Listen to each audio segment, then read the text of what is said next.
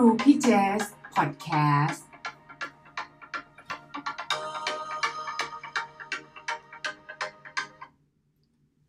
สวัสดีค่ะ ท่านผู้ฟังทุกท่าน สวัสดีค่ะ แล้วก็สวัสดีน้องๆทุกคนด้วยค่ะ วันนี้ที่น้องๆฟังกันนะคะ ก็น่าจะเป็นวันเสาร์เนอะวันนี้เรามาฟังอะไรที่แบบคลายเครียดกันดีกว่านะคะ แบบไร้สาระนิดนึงนะคะ เป็นเรื่องของ GMAT ค่ะ น้องๆหลายคนขาบอกว่าพี่เจสเรื่อง GMAT เนี่ยมันแบบมันคลายเครียดยังไงอ่ามันอย่างนี้ค่ะก็คือวันนี้เนี่ยนะคะอพิโซดที่ 3 ของเรานะคะ เรามาคุยเรื่อง GMAT ค่ะ แต่เราจะไม่ได้มาคุยว่าเหมือน GMAT เทคนิคการสอบอะไรเป็นยังไงจะต้องอ่านยังไง ไม่ใช่นะคะ อันนี้เนี่ยแหละค่ะเป็นการที่พี่เจสรวบรวมคำถามที่น้องๆมาถามพี่เจส เกี่ยวกับ GMAT ในมุมมองของ Admission Committee ค่ะอ่าแล้วก็เป็นคำถามที่หลายคนถามมา มันก็จะมีคำถามยอดฮิตคำถามซ้ำๆเยอะๆเนี่ยทั้งถามใน Line ถามใน Facebook Page ตอนที่ไปเจอในงาน Mission to Top U The Top and T Show ก็มีคนมาถามส่วนตัวนะคะนี่แหละค่ะ พี่เจสก็เก็บรวบรวมคำถามพวกนี้ไว้นะคะ แล้วก็เอามาตอบใน episode ที่ 3 นี้ค่ะว่า Admission Committee ใช้ GMAT ยังไงบ้างนะคะ มาเริ่มกันก่อนนะคะคำถามแรกคำถามแรกเนี่ยจะมีน้องมาถามว่า พี่เจสคะคือ Admission Committee เขาวัดอะไรจาก GMAT คะอืมพี่เจสก็เข้าใจนะเหมือนน้องก็อยากรู้แหละว่าเขาดูอะไรกันใช่ไหมคะ Admission Committee มอง GMAT ยังไง คือต้องบอกว่าในการประเมิน ผู้สมัครเนี่ยค่ะ admission เนี่ยเขาก็จะมีคุณทีเรียในการประเมินประมาณ 5-6 เรื่องอะเนอะแล้วในเรื่องหนึ่งเนี่ยก็จะมีเรื่องของเกี่ยวกับ academic อ่าเกี่ยวกับความสามารถในการเรียนนะคะอ่าความสามารถในการแบบเรียน ทีนี้ตัว GMAT เนี่ยต้องบอกว่าเป็น data point หนึ่งที่สนับสนุนตัวข้อนี้ค่ะ เกี่ยวกับในเรื่องการเรียนเนี่ยแหละ ซึ่งภาษาของแต่ละที่ก็จะเรียกไม่เหมือนกันนะ บางที่เขาจะ หมายถึงแต่ละมหาลัยจะเรียกไม่เหมือนกัน บางที่จะเรียกไอ้ตัวเรื่องการเรียนเนี่ยเขาจะเรียกว่าแบบ intellectual capability อะเหมือนแบบความฉลาดอย่างเงี้ยนะคะ บางที่เขาจะเรียกว่า scholastic capability อันนี้เป็นแบบความเกี่ยวกับความเป็นเชี่ยวชาญในการเรียนเลยแหละอ่าบางที่ก็เรียกตรงๆเลยแบบ academic performance นะคะเนี่ยแหละค่ะ แต่หลักๆก็คือเขาใช้ตัว data point ของ GMAT เนี่ย เป็น data point หนึ่ง คำคำนี้สำคัญนะ เป็น data point หนึ่งในการให้คะแนน หมายถึงแบบการให้ประเมินข้อนี้นะคะ ซึ่งจริงๆ ข้อนี้ไอ้เรื่องเกี่ยวกับความสามารถในการเรียนเนี่ย มันก็ไม่ได้ดูจากแค่ GMAT นะคะน้องอ้าวเขาก็สามารถดูได้จากการทำงานได้ดูจากประสบการณ์ที่น้องทำงานมารวมถึงสิ่งที่ตัวคนที่เป็น recommender เนี่ย เขียนให้น้องเกี่ยวกับความสามารถในการ การเรียนรู้อะค่ะ มันไม่ได้มันไม่ได้หมายถึงการเรียนในห้องเรียนเสมอไปอะเนอะอืมนี่แหละค่ะ ก็คือเป็นสิ่งที่ตอบโจทย์อันนี้นะคะ แล้วก็อะอันนั้นเป็นคำถามแรกเนอะคำถามที่สองเนี่ย อันนี้ก็ฮิตเหมือนกันนะ อีกคำถามที่สองเนี่ยมีทั้งมาถามว่าเฮ้ยพี่เจสตอนเขาเอา GMAT ไป วัดประเมินผลผู้สมัครอะค่ะเขามีเป็นสูตรอะไรไหมว่าแบบ เวทกันว่า GMAT เปอร์เซ็นต์เท่านี้ คิดอย่างนี้ work experience เปอร์เซ็นต์เท่านี้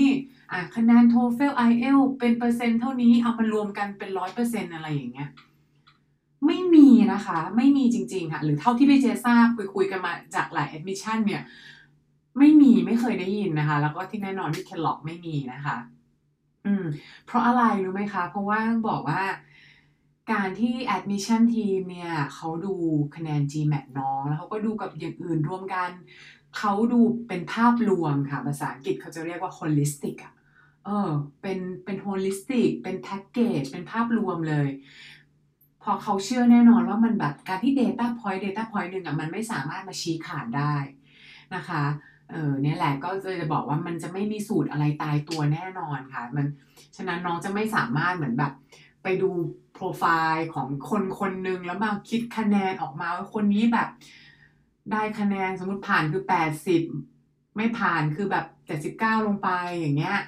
มันคิดไม่ได้แบบนั้นค่ะ ถ้าว่าคิดแบบนั้นได้เนี่ย สงสัยเขาน่าจะทำเป็นเหมือนแบบก็เป็นไปได้นะจะทำเป็น machine learning เอออาจจะทำคือต้องบอกต้องบอกว่าตอนนี้ยังคิดไม่ได้เนอะ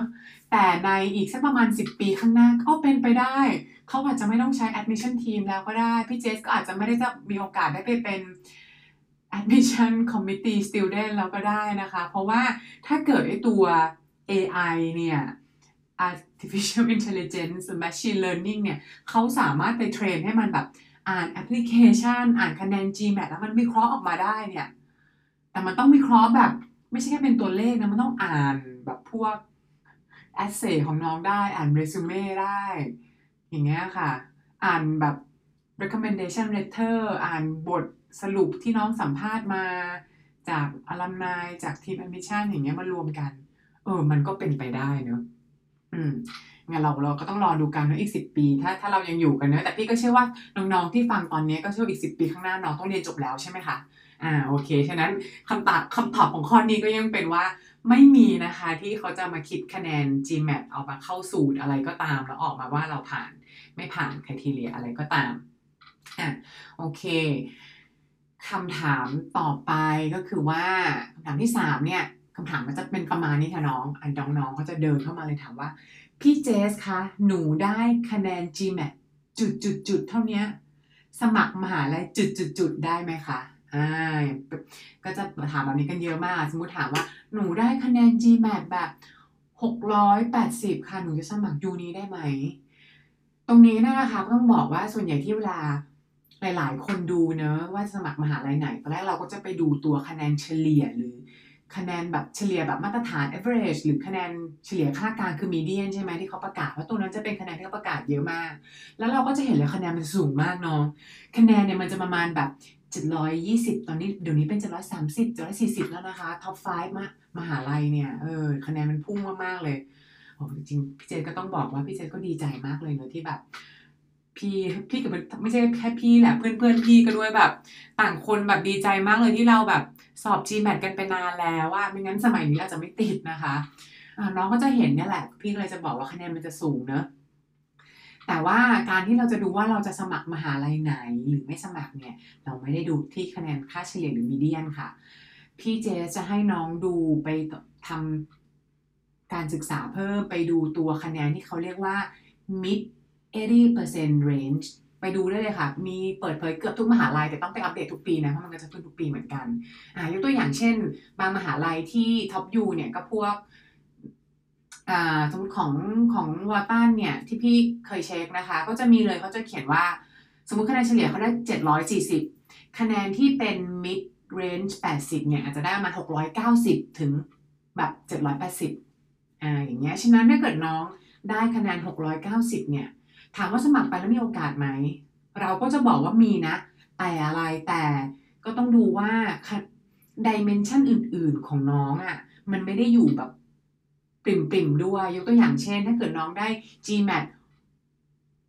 690 ในเรื่องของตัวประสบการณ์ของน้องก็ต้องมีคุณภาพมากกว่าอื่นอ่า พี่ใช้คำว่าคุณภาพนะคะอันนี้ต้องเน้นคำว่าคุณภาพไม่ใช่ ไม่ใช่ปริมาณไม่ใช่จำนวนปีอืมนะบอกว่าเราต้องไม่ทำอะไรมาที่แบบให้ดูเจ๋งคนอื่นแหละอ่าหรือเราจะมาจาก background ที่แตกต่างอาจจะมาจาก background แบบเป็นทหารอะไรแบบเนี้ยเออ background มาจากคุณครู background มาจากคุณหมอแบบเนี้ยใครๆเขาก็อยากได้โรงเรียนทำให้โรงเรียนมันแบบ diversity มากขึ้น ก็เป็นไปได้นะคะโอเค ฉะนั้นถ้าเกิดใครจะดูว่าตัวเองคะแนน GMAT ท่านี้เท่านี้เขาได้ไม่ได้น้องสามารถไปดูเพิ่มเติมได้ค่ะ ตัวสถิติ mid range ตัวนี้นะคะเดี๋ยวขอดูคำถามต่อไปนะคะ ก็จะมีน้องถามมาว่า คะแนน GMAT เนี่ยค่ะพี่ admission committee อะเขาดูคะแนนรวมหรือคะแนนแยก คะแนนรวมแปลว่าอะไร คะแนน GMAT เนี่ยก็สมมติอันนี้สำหรับท่านที่หรือน้องๆที่ยังเหมือนแบบใหม่อยู่เนอะยังไม่ได้สอบ GMAT คือคะแนน GMAT เนี่ยมันก็จะมีทั้งหมด 4 part ด้วยกันค่ะน้อง part แรกเนี่ยก็คือในเรื่องของพาร์ท quantitative analysis เป็นการคิดเลขเนาะ part ที่ 2 เนี่ย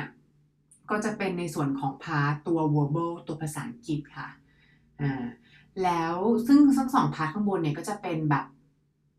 เป็น part ที่เป็น multiple choice หมดเลยนะคะ อ่า แล้ว part ที่ 3 เนี่ยก็จะเป็น part ที่เรียกว่า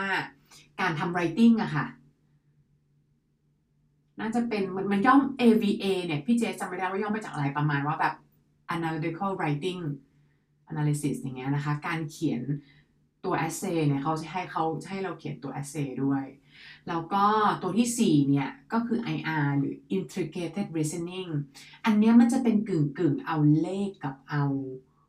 ภาษาอังกฤษมารวมกันอ่าเพราะมันมันจะมีการ อ่าน passage อ่านเนื้อหาอ่าน situation บ้าง ให้เราดูชาร์ตอ่าให้เราดูภาพแล้วมาคิดเลขอย่างเงี้ยนะคะอ่าซึ่งต้องบอกว่าไอ้ตัวคะแนนที่ออกมาที่เราเห็นว่าเป็นคะแนนแบบ 800 อะไรแบบเนี้ยมันก็จะมาจากการที่เอาเขาเอาคะแนนตัว quantitative นะคะ เอามาตัด curve รอบหนึ่งก่อนอ่าสมมติ quant เนี่ยเต็มเรามาตัด curve รอบหนึ่ง นะคะ แล้วก็เอาคะแนน verbal มาตัด curve รอบหนึ่ง แล้วเอาทั้งสองอันมารวมกันตัด curve อีกรอบหนึ่ง ก็จะได้เป็นคะแนนที่น้องๆเห็นกันเนี่ยค่ะ เต็ม 800 ที่เราคุยกันเนี่ย 700 เต็ม 800 690 เต็ม 800 เนี่ยนะคะ ส่วนไอ้พาที่มันเป็นแบบ AWA IR เนี่ยเขาก็จะให้เป็นสเกลแบบ IR เนี่ยก็คือจะให้สเกลเต็ม 8 เนอะแล้วส่วนของตัว AWA เนี่ยก็จะให้สเกลที่6นะคะ0ถึง6 อืมอะทีนี้หลักๆ เวลาน้องมาถามเราก็จะถามว่าพี่เจสตัวอะไรมันต้องเหมือนแบบเขาดูคะแนนแยกคะแนนรวมยังไงไหมคะอย่างเงี้ย อืม ก็ต้องบอกว่าตอนที่เป็น admission นะคะ คือส่วนใหญ่คือเขาบอกเลยว่า ถ้าไม่ได้มีอะไรผิดแปลกเนี่ย ก็ดูตัวคะแนนรวมนี่แหละค่ะ ว่าน้องได้650 700 750อะไรเงี้ย แล้วเขาจะแบบเหลือบไปดูตัวที่เป็น คะแนนแยกบ้างว่าคะแนนแยกน้องเนี่ยการที่น้องได้แบบ เจ็ดร้อยเนี่ย มันไม่ได้มาจากการที่น้องเบ้ไปได้แบบว่าควอนแบบเต็มๆไปเลย เหมือนแบบว่าห้าเอ็ดห้าสองนะคะ อันนี้ห้าเอ็ดห้าสองที่เต็มหกสิบเนี่ยคนก็จะรู้ว่ามันก็คือคะแนนเหมือนแบบจะเต็มแล้วแหละใช่ไหมเออคะแนนเหมือนแบบเปอร์เซ็นต์ไทยประมาณแบบเกือบร้อยเปอร์เซ็นต์แล้วอะเออแต่ว่าพอมาดู verbal ไม่ใช่ว่า verbal น้องได้ต่ำมากๆแบบเนี้ย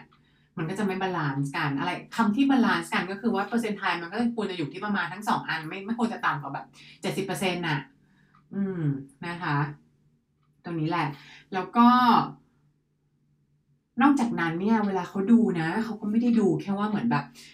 อพอเราดูแล้วเขาก็ไม่ได้ดูแค่ Data Point ที่ GMAT อ่าต้องบอกก่อนว่า ตัว GMAT เนี่ยนะคะ เวลาเขาดูแยกเนี่ยเขาก็จะมี perception ของแต่ละผู้สมัครในแต่ละ background ไม่เหมือนกัน อะยังไงต้องบอกว่าแต่ละ background เนี่ยเขาจะมีแบบ perception ในความเก่งของแต่ละคนไม่เหมือนกันอ่ายกตัวอย่างนะคะ ยกตัวอย่างคนที่เป็นทำวิศวกรมาก่อนละกันอ่าน้องเอเป็นวิศวกรมาก่อน แล้วก็ตัวน้องเอเนี่ยได้คะแนน GMAT 740 โดยที่คะแนนแบบเลขศูนย์ปรี๊ดเลยแล้วคะแนนแบบ verbal ต่ำมากอย่างเงี้ย เออคือแอดคอมเขาจะคิดว่าอะไรรู้ไหมว่าเหมือนเออคนนี้ก็ก็เก่งเลขแล้วจริง ๆ คือเขาเก่ง verbal จริงหรือเปล่า เพราะอะไรเพราะว่าตอนที่เราเห็นว่าแบ็กกราวด์คนเนี้ยเป็นวิศวกรเขาเราก็จะรู้อยู่แล้วเนอะใครๆที่เป็นวิศวกรน่ะต้องเก่งเลขอยู่แล้วอะเออแล้วแต่เขาจะคนแบบแต่เดามากเลยว่าคนที่เป็นวิศวกรเนี่ยเฮ้ยมันแบบภาษาอังกฤษพูดได้เปล่า analytical เรื่องภาษาอังกฤษได้หรือเปล่า คิดวิเคราะห์ภาษาอังกฤษได้ไหมแบบนี้นะคะ เขาก็จะเดาแล้วอ่าเขาเขาก็จะเดาแล้วว่าเหมือนแบบเฮ้ได้หรือเปล่าชนิดคะแนนถ้าเกิดคะแนนน้องไม่ balance กันเนี่ย มันก็จะยิ่งทำให้ภาพมันมันเบือนไปว่าเบ้ว่าเฮ้ยน้องคนเนี้ยมาแล้ว Data Point แรกมาแล้วอะวิศวกรเก่งอะตอนนี้ตอนตอนที่เราทำประเมินผู้สมัครเนี่ยเป็นแบบนี้เลยค่ะอะพอมาแล้ววิศววิศวกรพามาอะเก่งเลขคนนี้เลขผ่านจ้า แล้วพออ่าน GMAT อ่าน GMAT ไปปุ๊บอะ GMAT ก็ได้ทำ quant สูงจ้าเลขก็ผ่านอยู่แล้วจ้าก็รู้อยู่แล้วว่า วิศวกรเก่งอะพอมาดูคะแนนขาได้ quant มันน้อยเนาะเอ้ยไม่ขอโทษค่ะพอมาดูคะแนน verbal ภาษาอังกฤษคะแนน verbal ภาษาอังกฤษมันน้อยๆเนอะเอ้ยคนนี้ภาษาอังกฤษเก่งหรือเปล่า อะแล้วถ้าสมมติพี่อ่านต่อไปพี่เห็นว่าคนนี้เป็นเด็กอินเตอร์ด้วยแล้วก็คะแนน TOEFL เฮ้ยคะแนน TOEFL ได้ไม่ถึงร้อยอะตายแล้วคนนี้ภาษาอังกฤษไม่น่าจะดี อ่านอ่านไปอีกที่หนึ่ง essay คือ essay ไม่ได้เขียน essay เนี่ย เขียนมาโอเค แต่มีคำผิดประมาณห้าที่ อย่างเงี้ยตายแล้ว perception มาหลายมาหลาย data point มากเลยเห็นไหมคะว่าแบบว่าภาษาอังกฤษไม่ดีคือหนึ่ง verbal น้อยสองคะแนน TOEFL IELTS ต่ำสามตายแล้วมีคำผิดใน essay อะตอนนี้พี่ก็จะรีบเปิดไปอ่าน interview แล้วค่ะ พออ่าน interview เสร็จอะมาแล้ว interviewer บอกว่า คนนี้ภาษาอังกฤษดูไม่ค่อยคอนฟ ident แค่เขียนมาไม่คอนฟ ident นะไม่รู้ว่าเก่งหรือไม่เก่ง ภาษาอังกฤษไม่ค่อยคอนฟ ident พูดตะกุกตะกักอะจบเลย Data Point มาหนักขนาดนี้ วิศวกรคนนี้ก็คงแบบไม่ค่อยเก่งภาษาอังกฤษเท่าไหร่นะคะเนี่ยแหละมันก็เลยเป็นเหตุผลที่ว่าหลักๆ เนี่ยก็คือพี่อยากจะตอบว่า admission committee โดยทั่วไปเนี่ยก็ดูคะแนนรวมแหละค่ะนอกจากว่าคะแนน ที่พาร์ทแย่ของน้องอะมันแบบมันต่างกันแย่มากๆ อย่างนั้นนะค่อยไปพิจารณาแล้วไปสอบใหม่เนอะนะคะแล้วก็ไอตัวคำถามถัดไปนะคะ จะมีคนถามว่าเฮ้ยพี่เจสคะเขาใช้ไอตัว IR เนี่ยหรือ Integrated Reasoning ยังไง แล้วพี่เข้าใจเลยนะคะว่าทำไมน้องๆถามคำถามนี้เยอะ ราะว่าตัว IR เนี่ยสำหรับคนที่ยังไม่ค่อยรู้ประวัติศาสตร์เนี่ยมันก็เพิ่งเอามาใช้สักประมาณแบบ 3-4 ปีนะคะในการสอบ GMAT แล้วก็ตอนที่เราไปดูในโปรไฟล์ของคนที่เข้าได้อะแต่ละยุคบางทีเขาก็ไม่ค่อยเปิดเผยแล้วค่ะว่าสถิติคนที่เข้าไปคะแนนแบบ 720 ของเขาเนี่ยมันได้ average IR เท่าไหร่ อ่า ฉะนั้นตอนที่เราทำ admission กันนะคะเขาก็บอกว่าคือเขาก็ดู บ้างแบบต้องใช้ว่าบ้างจริงๆว่ายูไม่ได้เอาไลเออร์อะอ่าไม่ได้เอา IR ในเชิงที่แบบเราก็ไม่ได้ต่ำเกินว่าแบบ มันเต็มแปดหนูได้สองลูกอะไรอย่างเงี้ย ก็ควรจะได้ประมาณห้าห้าเต็มแปดอะไรอย่างเงี้ยค่ะ มันจะอยู่ที่เปอร์เซ็นต์ทสักประมาณแบบเจ็ดสิบแปดสิบเนอะอันนี้แหละค่ะก็คือวิธีที่เขาดูตัว IR นะคะ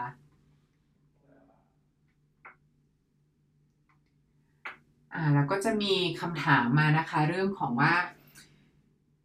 admission committee มีการเหมือนแบบ prefer GMAT หรือ GRE หรือเปล่าคะเขามองเปรียบเทียบกันยังไง มันแบบเทียบเท่าเทียบเท่ากันได้เลยไหมตัวคะแนนนะคะจะบอกได้เลยค่ะว่า จริงๆสำหรับ admission team อะเทียบเท่าเลยค่ะ GMAT GRE โดยเขาทำยังไงรู้ไหมอันนี้ยกตัวอย่างที่เคนล็อกละกัน เราก็จะมีชาร์ตที่เราใช้กันอยู่อะค่ะว่า ถ้าคะแนน GRE เท่านี้ เวลา convert เวลาแปลออกมาเป็นคะแนน GMAT เนี่ยจะได้เท่าไหร่นะคะซึ่งเราก็ส่วนใหญ่เราก็จะ convert มาเป็นคะแนน GMAT นี่นแหละค่ะ เราจะได้เอาไปเปรียบเทียบกับคนอื่นได้ถูกนะแล้วก็จริงๆจะบอกว่าก็มีเพื่อนพี่เจสเหมือนแบบมีมีบางคนนะ มีบางคนที่ได้คะแนนเอาคะแนน GRE ไปสมัครแล้วก็ได้ ค่ะ เพราะเขาแบบเขาทำ GRE ได้ดีไงคนนั้นได้เลขเต็มภาษาอังกฤษเกือบเต็มอย่างเงี้ยถ้า เทียบเป็นคะแนน GMAT ก็น่าจะแบบ740 750 คือสูงมากอะ่ะเขาก็เลยเอา GRE เลยค่ะ อืมพี่เจสก็ให้คำแนะนำเพิ่มแบบนี้ละกัน ให้ข้อมูลเพิ่มสำหรับคนที่คิดว่าตัวเองจะสอบแบบสอบ GMAT ไม่ไหวแล้วจะสอบ GRE ดีไหมนะคะ คือส่วนตัวพี่เจสเนี่ยก็สอบมาทั้งสองอันค่ะน้อง แต่ไม่สอบมาทั้งสองอันคือ GMAT เนี่ยสอบจริงนะคะ ถ้าเกิดใครได้ฟังตัว episode ที่แล้วนะคะ ก็จะรู้พี่เจสสอบมากี่ครั้งนะห้าครั้ง ซึ่งก็ในระหว่างที่การสอบห้าครั้งนะของพี่เจสเนี่ยก็มีบางช่วงเหมือนกันค่ะน้องที่พี่อะลังเลว่าแบบจะไปสอบ GRE ดีไหมถึงขนาดเอะไปซื้อหนังสือมาอ่าน ลองทำ mock test ดู ท่องส่งท่องสอบอะไรแบบเนี้ยแล้วก็แบบได้ระลึกว่าเราไม่เหมาะกับ GRE เลย ความต่างมันอยู่กันอย่างนี้ค่ะ เรื่องแรกคือ เรื่องแรกถ้ามองในเชิงของตัวเลขละกัน เลขใน GRE เนี่ยสำหรับพี่เจสนะ จะง่ายกว่า GMAT เพราะเลขใน GRE เนี่ยจะเป็นการคิดเลขแบบตรงๆเลยอะน้อง มันไม่ได้มีเหมือนแบบไอ้ตัวที่มาหาว่าข้อมูล sufficient ไหมไม่ sufficient อันนี้ไม่มี ก็คือคิดเลขตรงๆ ก็คือเหมือนมีแค่ problem solving ของ GMAT นะคะ แล้วเราก็แบบรู้สึกมันฝึกง่ายอะก็ไม่ได้ยากอะไร ฉะนั้นใครไปทำ GRE ช่วงส่งเลขอะคุณจะได้เต็มอะเออขนาดพี่ไม่ได้เก่งเลขมากพี่ก็แบบก็ได้ก็ได้เกิดเต็มอะนะคะ อืม แล้วในส่วนข้อแตกต่างในข้อสองในเรื่องของเกี่ยวกับภาษาอังกฤษ คือภาษาอังกฤษ ของ GRE อะก็ต้องบอกว่าในมุมมองของพี่นะพี่รู้สึกว่ามันยากกว่า เพราะว่าตัว GRE อะเขาจะเน้นคำศัพท์ ยากๆที่ชีวิตนี้เราจะไม่ได้ใช้ในโลกของการใช้ชีวิตทั่วไปนะคะ เพราะอะไรเพราะถ้าเกิดเราไปดูเนี่ยตัว GRE เนี่ยค่ะน้องเขาจะให้คนที่สอบเนี่ยเอาไปวัดเข้าคณะอะไรรู้ไหมเนี่ยก็เข้าคณะที่เป็นแบบเกี่ยวกับวิทยาศาสตร์ คณะที่แบบเรียน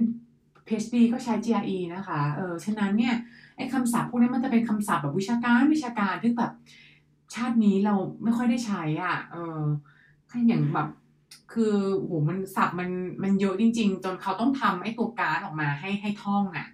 โอ้เป็นการ์ดหนึ่งพันคำสำหรับ GRE นะซึ่งถ้าเกิดบอกเลยตรงนี้ถ้าเกิดใครบอกว่าใครเป็นคนที่ ท่องจำเก่งอย่างเงี้ย ไปเลยลูกน่าจะเหมาะอะไรอย่างเงี้ย อืม เพราะว่าพอมันคือมันจะต้องใช้ความท่องจำจริงๆ เพราะบางคำอะมันถามเลยเหมือนแบบมันต้องใช้ความรู้เลยว่า ไอ้คำเนี้ยคำเหมือนคืออะไร ประมาณนั้นนะคะเออซึ่งมันจะต่างกับไอ้ตัวภาษาอังกฤษของ GMAT ที่มันจะใช้หลักในการวิเคราะห์ในเชิงเหตุผลหรือ critical reasoning อ่าอ่าน essay อ่าน passage เอาความเข้าใจนะคะ ถึงเหมือนแบบ ศัพท์ศัพท์บางคำเราไม่รู้แต่เขาก็จะไม่มานั่งถามศัพท์นั้นตรงๆอะ ถ้าเราแปลในคอนเท็กซ์ของ GMAT ใน reading รวมๆแล้วเข้าใจแล้วก็ตอบได้นะคะ อันนี้ก็ลองให้เป็นข้อมูลน้องเพิ่มเติมนะคะ เกี่ยวกับ GMAT GRE สำหรับคนที่สนใจ อาจจะเป็นทางเลือกได้เนอะเพราะเข้าใจแหละว่าสอบ GMAT มาแบบเยอะๆ มันก็แบบพอไม่ได้สักทีเราก็เราก็ท้อว่าเออพี่ก็บอกง่ายๆเลยน้องก็ลองไปดูพวกคำศัพท์ของ GRE ก่อนละกันว่าน้องแบบศัพท์แบบนี้น้องน้องไหวไหมอืม เพราะว่าเลขกับพี่เชื่อว่าส่วนใหญ่เด็กถ้าเป็นเด็กไทยเนอะก็น่าจะทำกันได้อยู่แล้วว่าถ้าน้องทำเลขของ GMAT ได้น้องทำเลข GRE ได้แน่นอนนะคะอ่าแล้วก็คำถามถัดไปนะคะคำถามถัดไปเว้ยอันนี้ก็น่าสนใจมาก มีคนแบบถามประมาณว่าเป็นก็เป็นสายเดิมนี่แหละค่ะถามมาแบบ ถามว่าพี่คะถ้าแบบ GMAT หนูไม่ดีเนี่ย หนูมีพวกแบบ CFA CPA มันช่วยไหมคะอ่าอย่างนี้คือเข้าใจเลยนะว่าทำไมน้องถามแบบนี้ เพราะว่าก็มีน้องหลายคนนี่แหละก็คือสอบ GMAT มาแล้วอ่านมาแล้วคือม็อกแล้วมันก็คะแนนมันไม่ขึ้นเลยค่ะพี่ เราก็เริ่มจะหองหาช่องทางอื่นเนี่ยนะเหมือนคนเหมือนแบบพยายามเหมือนแบบอยากไปท็อปยูให้ได้แบบพี่รู้สึกว่าแบบอยากจะเข้าไปกอดน้องคนที่ถามมากๆเลยรู้สึก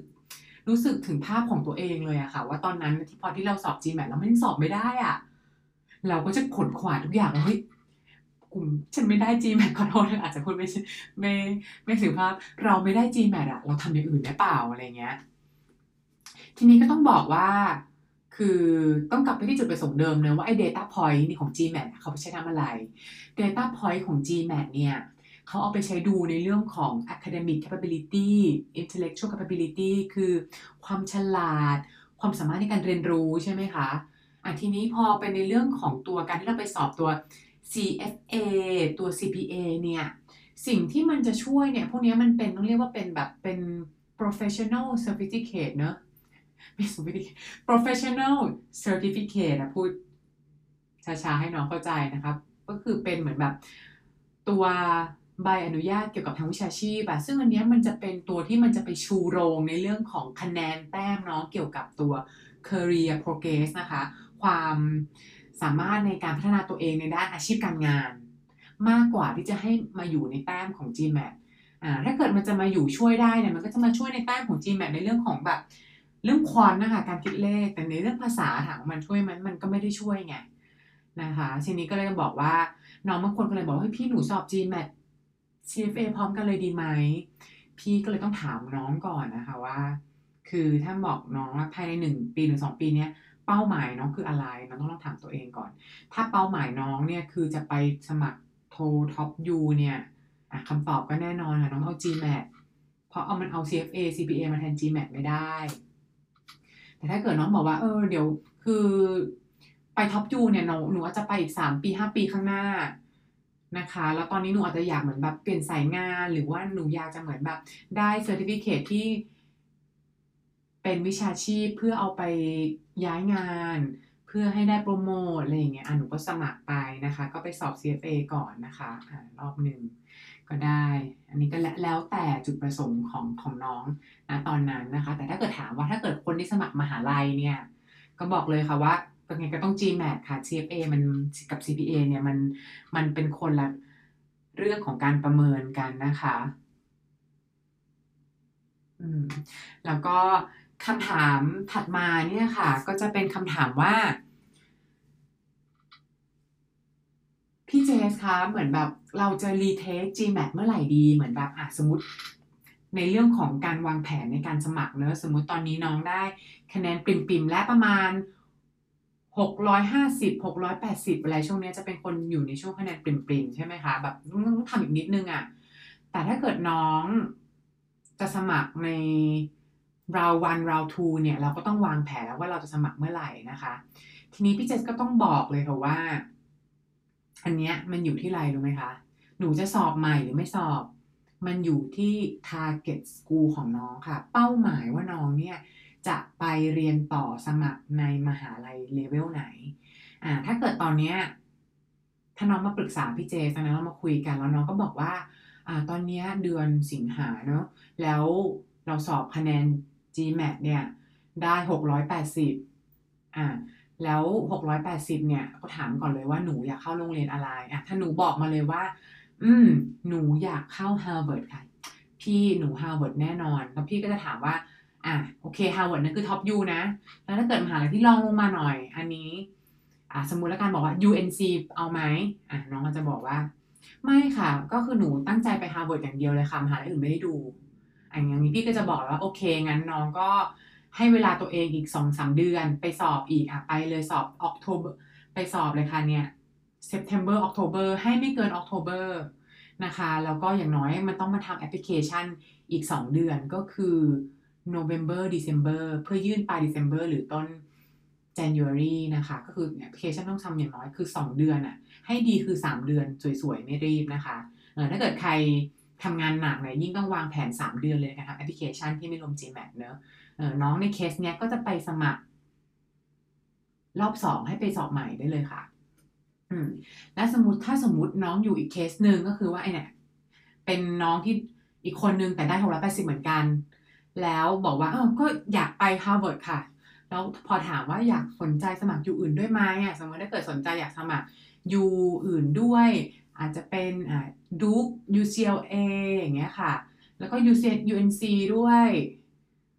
และอาจจะมองเป็น Oxford หรือ Cambridge ด้วยเหมือนกันเนี่ยค่ะ ก็จะบอกว่ามหาลัยพวกนี้มันก็พอสมัครได้ค่ะที่พี่เจสบอกชื่อไปเนอะ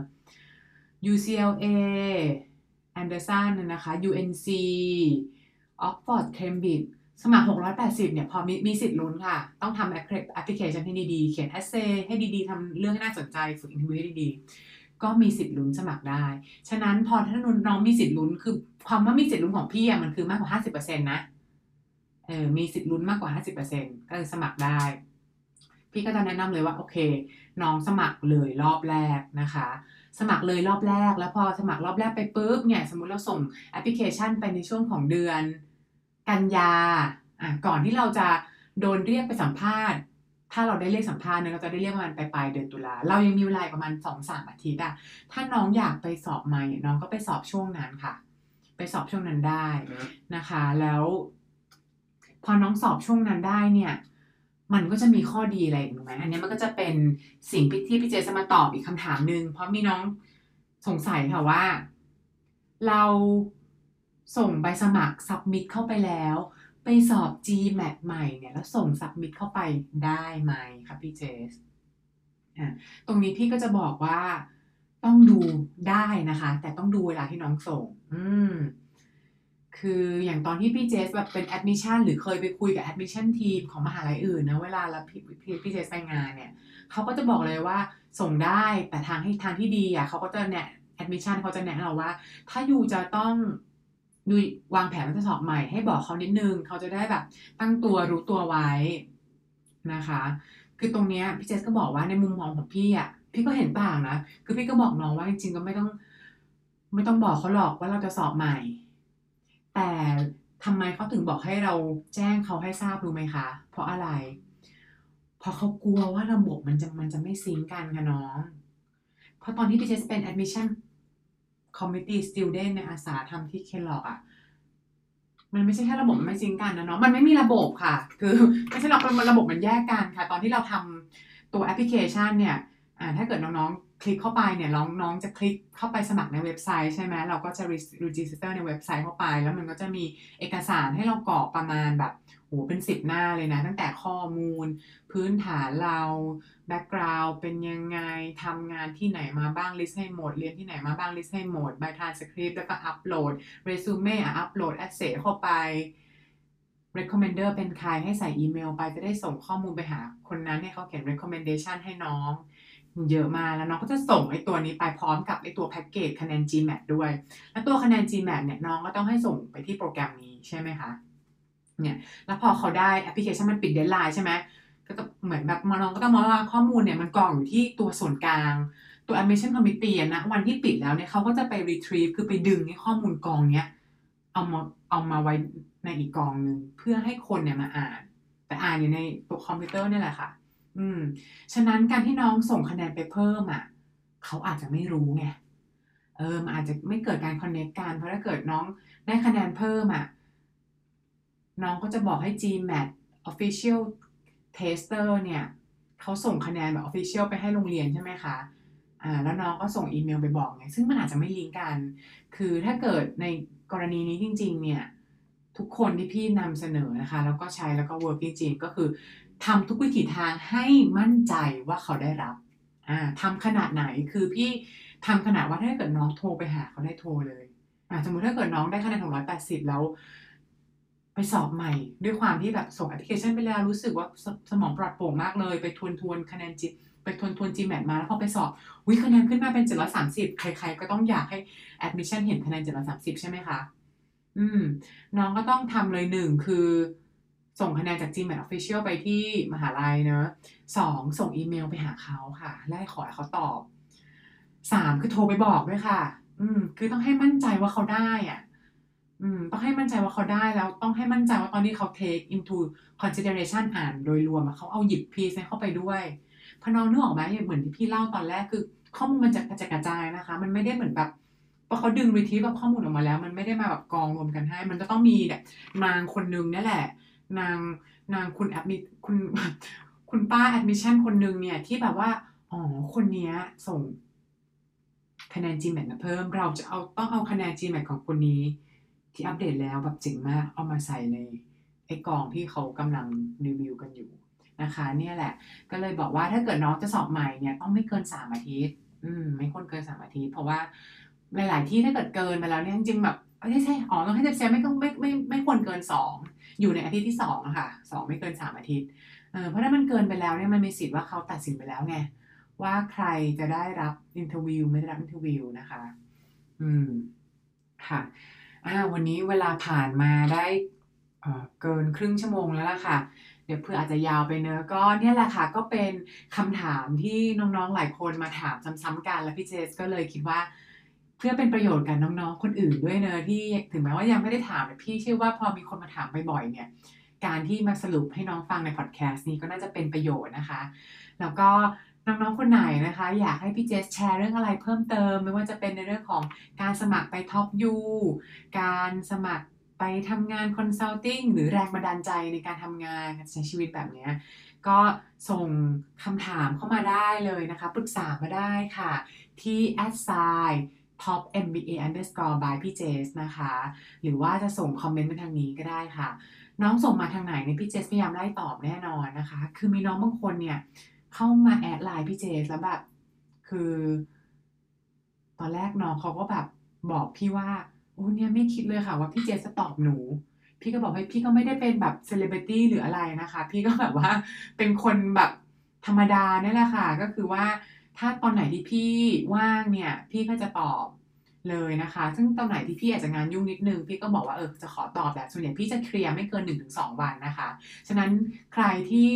ไลน์มาหามาสอบถามพี่แล้วพี่ไม่ตอบภายในหนึ่งหนึ่งสองวันน่ะ คือช่วยกรุณา